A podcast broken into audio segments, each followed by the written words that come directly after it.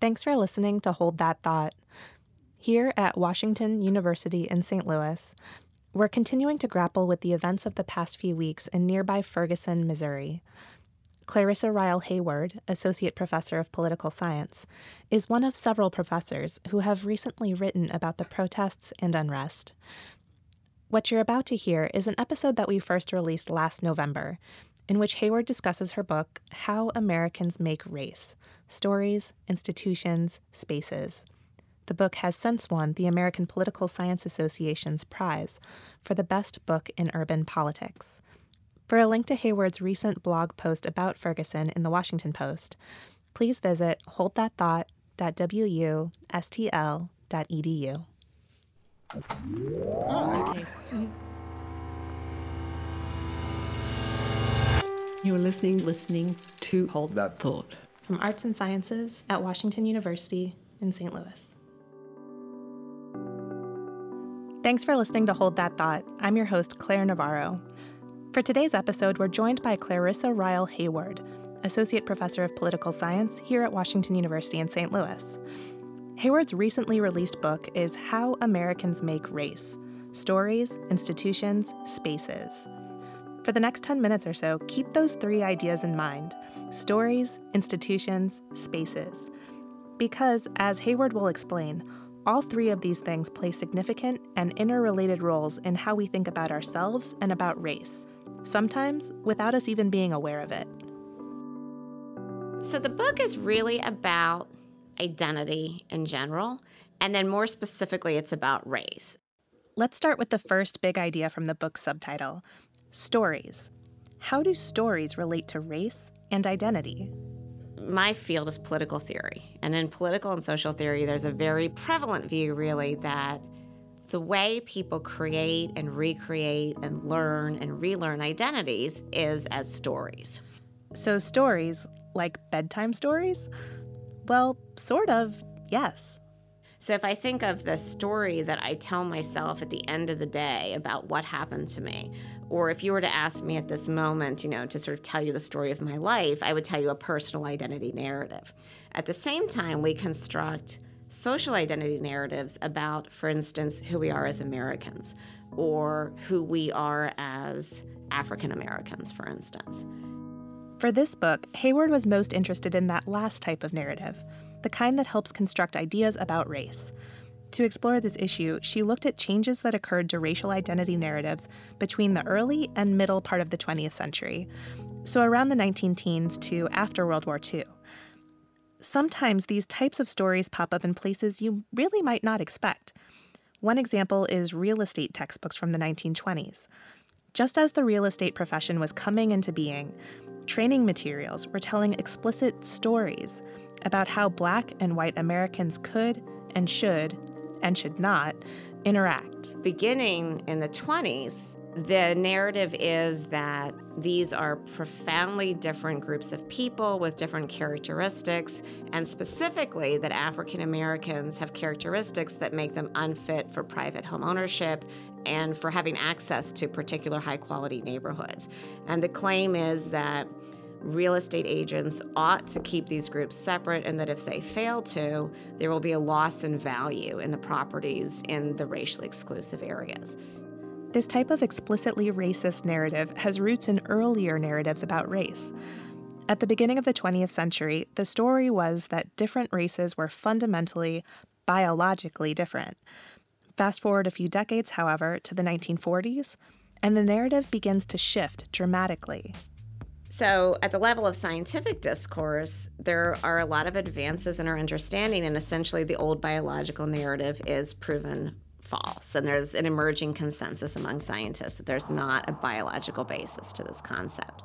At the same time, in the US, because of our involvement in World War II and because we wanted to distance ourselves from Nazis who were our enemies in World War II, there's a change in the normative discourse about how it is that the races ought to treat one another.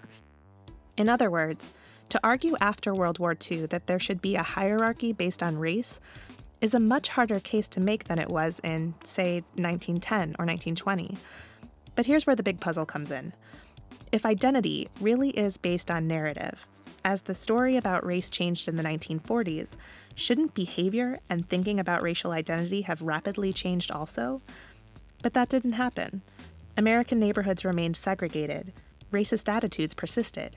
Why? For part of the answer, think back to Hayward's book title. Stories are only part of, well, the story. Now we turn to institutions. So during the early decades of the 20th century, for instance, we saw a lot of legal norms constructed through the New Deal that literally incorporated this story of racial identity that I had referred to. So, for example, if you think about uh, the Federal Housing Administration, its early policies very explicitly incorporated this early racial narrative. You may have heard this type of phenomenon called institutionalized or structural racism.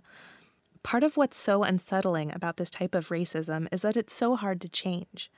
Narratives evolve, but laws and institutions, they tend to stick around.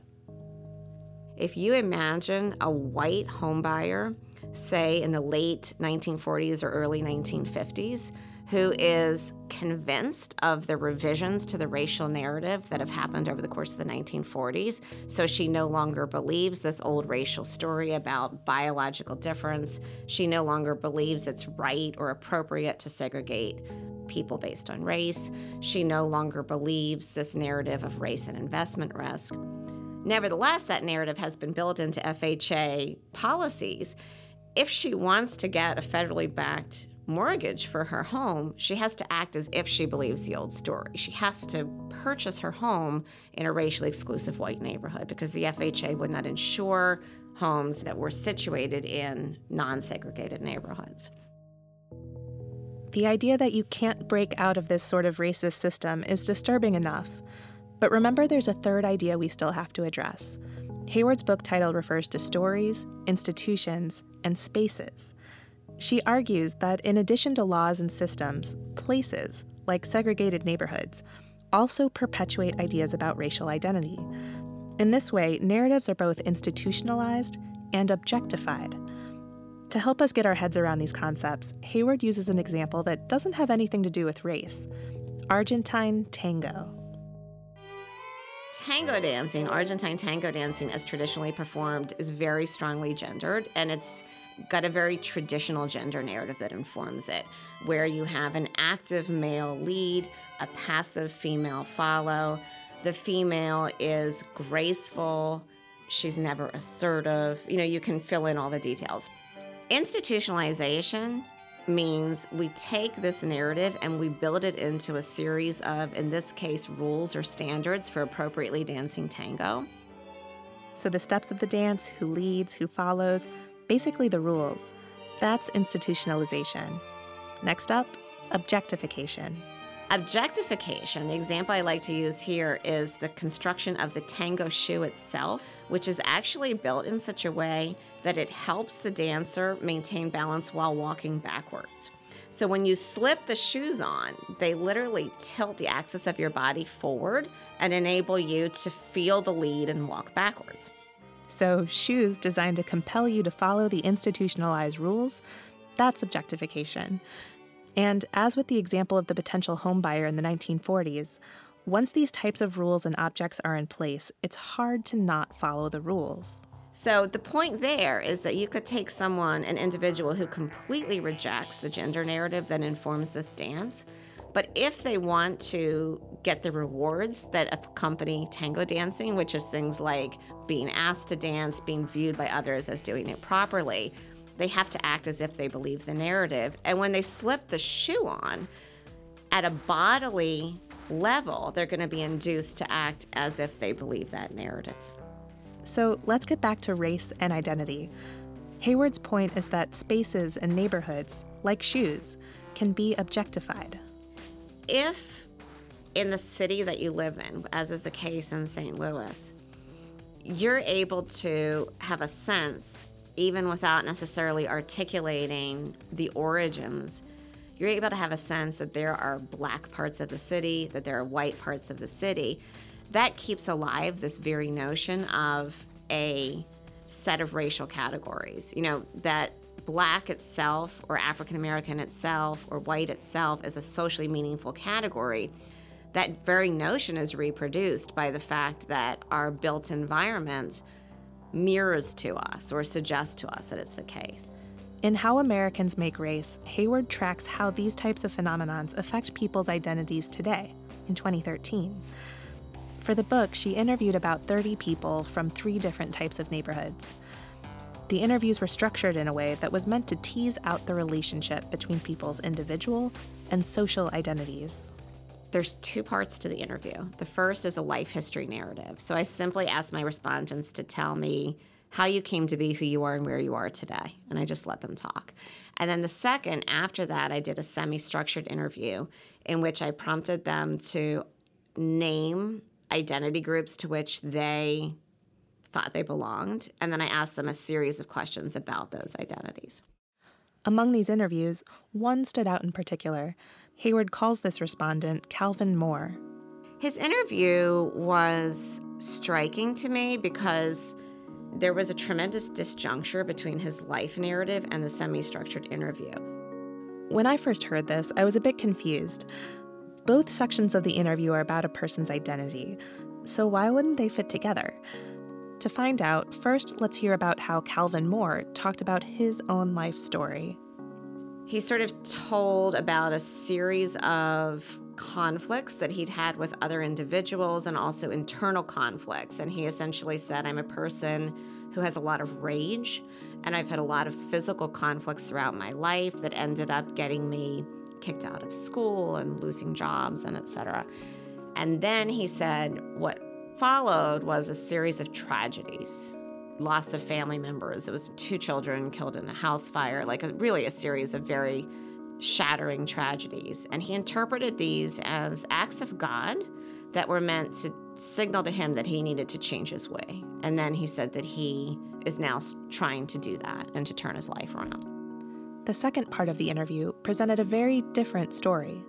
His semi structured interview was really, really different because he was able to articulate very clearly and to critique what we would think of as structural racism. So, all the ways that his life and his community were shaped by racial hierarchy and racial inequalities. And so, this interview, I chose to use it because it was striking to me that many of the things that happened to Calvin throughout his life could be very clearly explained, at least partly, by structural racism, but he didn't do it when he told his life story. Instead, he told a story in which the bad things that happened to him were the product of bad choices he had made and God's punishment of him. Hayward believes that this sort of disconnect is not that unusual. In fact, it's part of what makes structural racism so deeply ingrained in American culture. My argument in the book, or part of my argument in the book, is that when we institutionalize and objectify these racial narratives, it's very depoliticizing. Basically, as humans, we use stories to make sense of things. And without those stories, it's difficult to find out what the problem really is, who's to blame, or how to fight against it. And this is true with all types of structural inequality. So, in other words, if an individual came up to you and discriminated against you as a woman, you know, said, I'm not going to give you the job because you're female, at the end of the day, you would surely narrate that because this, this is the way we see the world as characters doing things to one another. However, if we had a background set of norms or rules or expectations that structured in a way that was inegalitarian your ability to get a job, even if you knew that, at the end of the day, when you came home and you didn't get the job, you very likely would not narrate those structures as part of your story. Importantly, this isn't just true for people who are being discriminated against.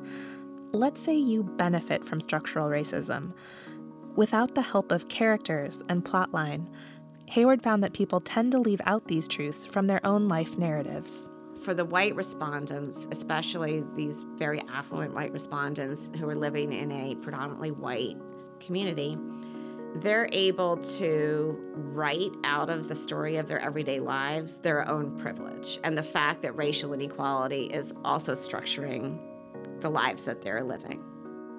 So, overall, narratives are deeply important for how Americans build their identities. But according to Hayward, stories aren't the only way, and they're not even the most important way, that identity formation takes place. When it comes to inspiring change and action towards social justice, not all stories are created equal. The point I try to make with this, or where I would try to go with this argument, is to suggest that it's never enough just to change the narrative because we do have much more sophisticated and thoughtful and critical, and I would say much more just narratives about race today in 2013 than we did in 1913 or 1923. What I would argue is that a certain kind of critical narrative is important, and that's one that points to specific institutional changes and specific changes in the built environment that it then motivates us to put into effect. So, in other words, to truly change the way we practice racial identities, we need to tell the kind of stories that motivate us to change institutions and to change physical spaces as well. Many thanks to Clarissa Rile Hayward for contributing to Hold That Thought. Her book, How Americans Make Race Stories, Institutions, Spaces, is available through Cambridge University Press and Amazon. You can find a link to Hayward's faculty profile on our website. We're at thought.artsci.wustl.edu. That's thought.artsci.wustl.edu.